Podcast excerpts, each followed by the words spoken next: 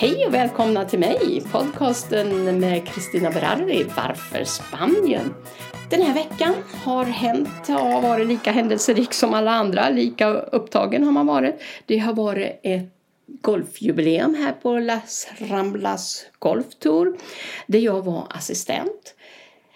Rotary som jag är med i, president i Rotary Club Borgela Costa International. Eh, vi driver ett projekt för att hjälpa barn i fängelse. Det berättar jag också mer om.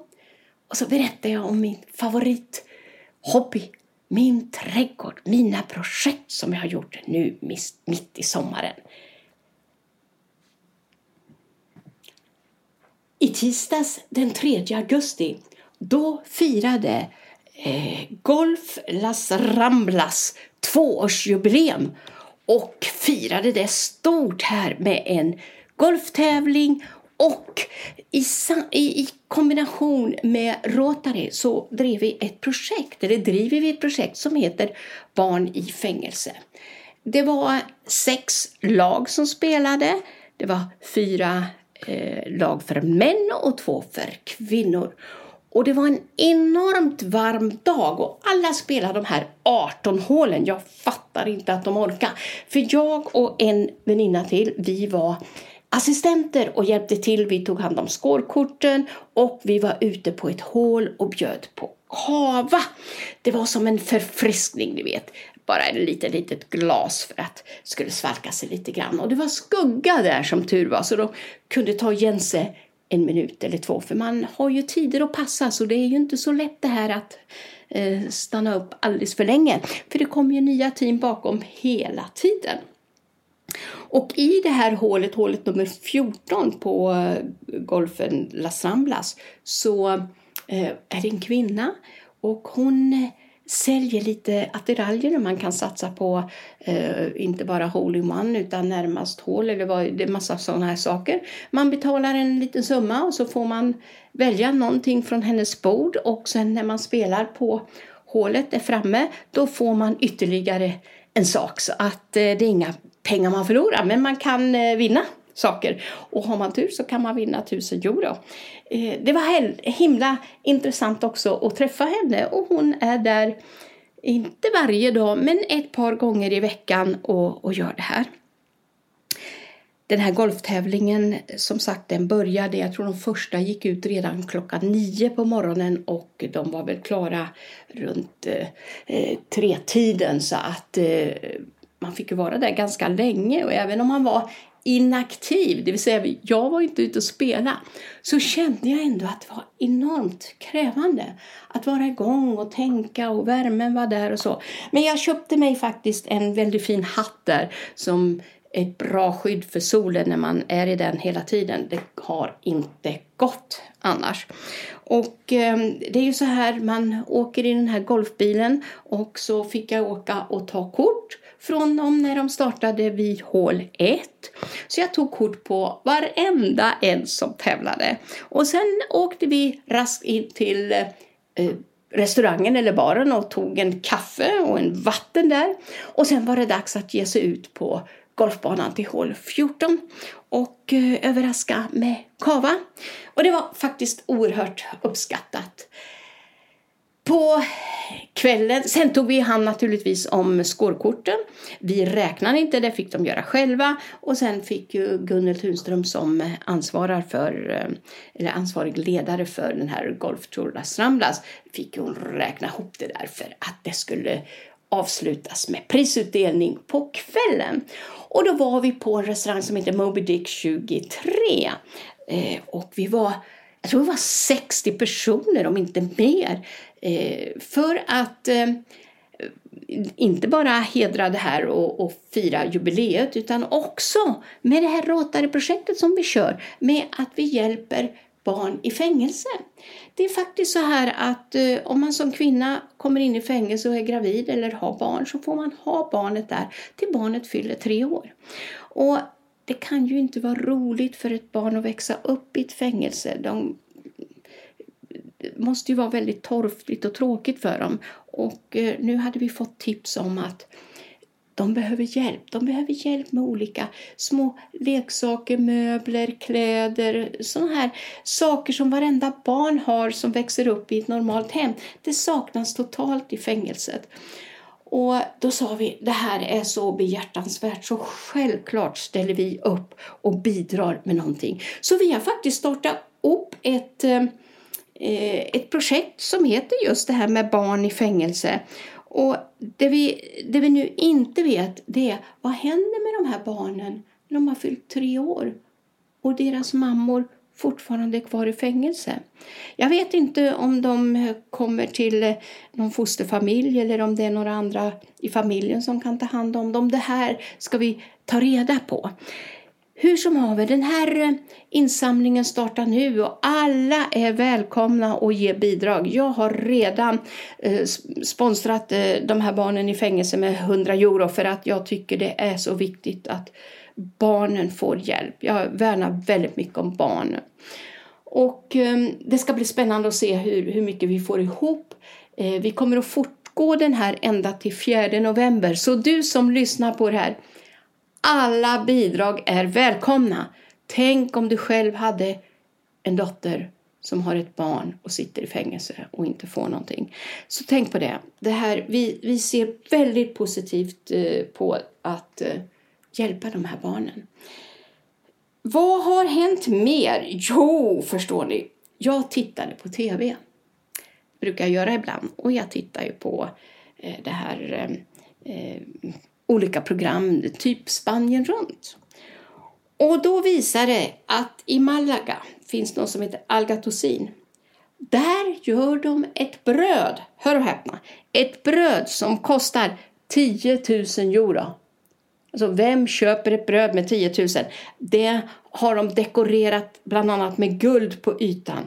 Annars så ingår det bara mjöl, jäst, vatten och några andra speciella ingredienser. Ett vanligt bröd. 10 000 euro! Och vem äter guld? Skulle jag vilja veta. Jag skulle inte vilja äta guld. Men så, Eh, så visar de på tv, så det finns väl ett behov eftersom de bakar det här brödet.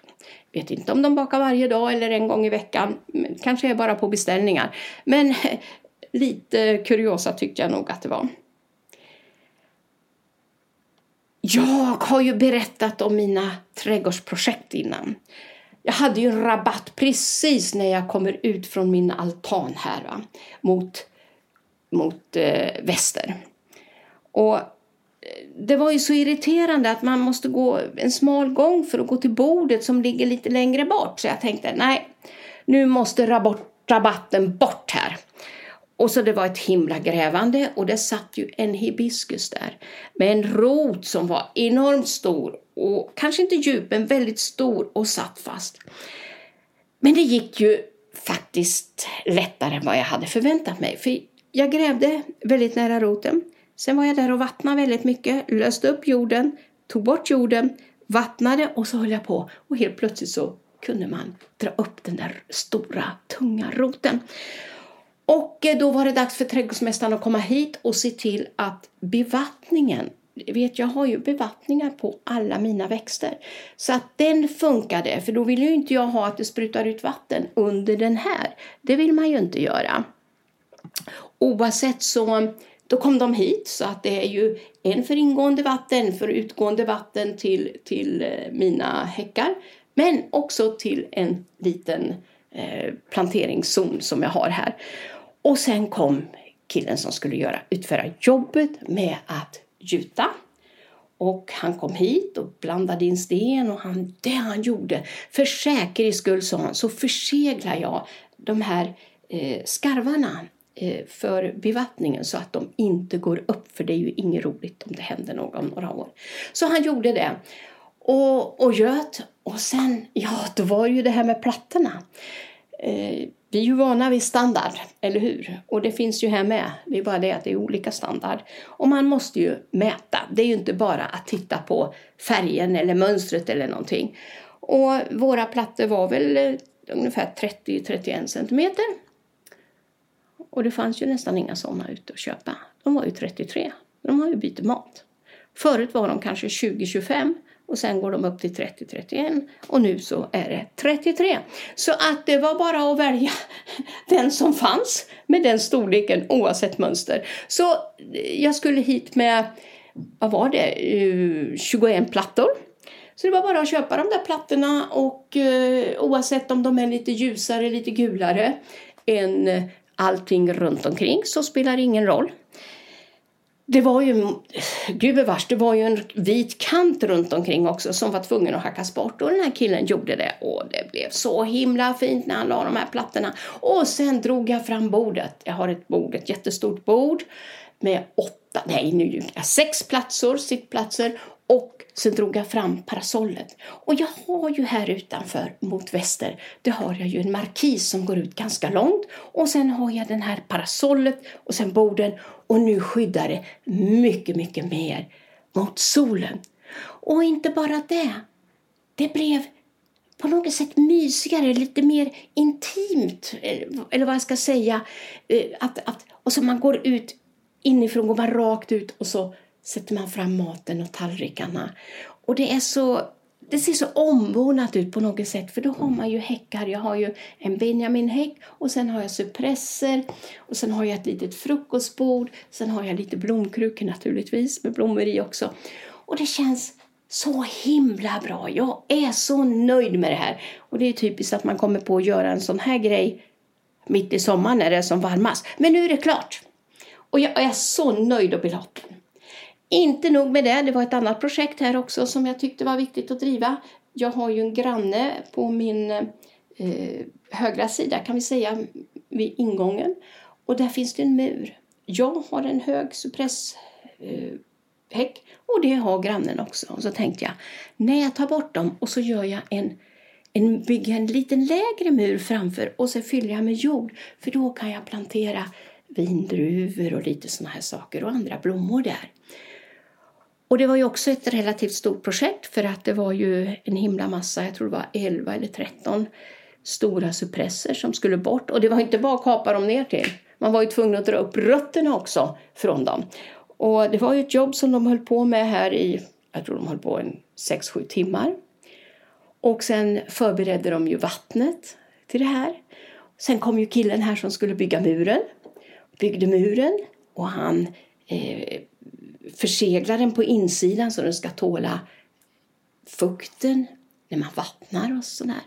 Och sen har han målat den och den är så fin. Ja, det, ja, det är så roligt. Och sen om man tittar då på eh, cypresshäcken som min granne har.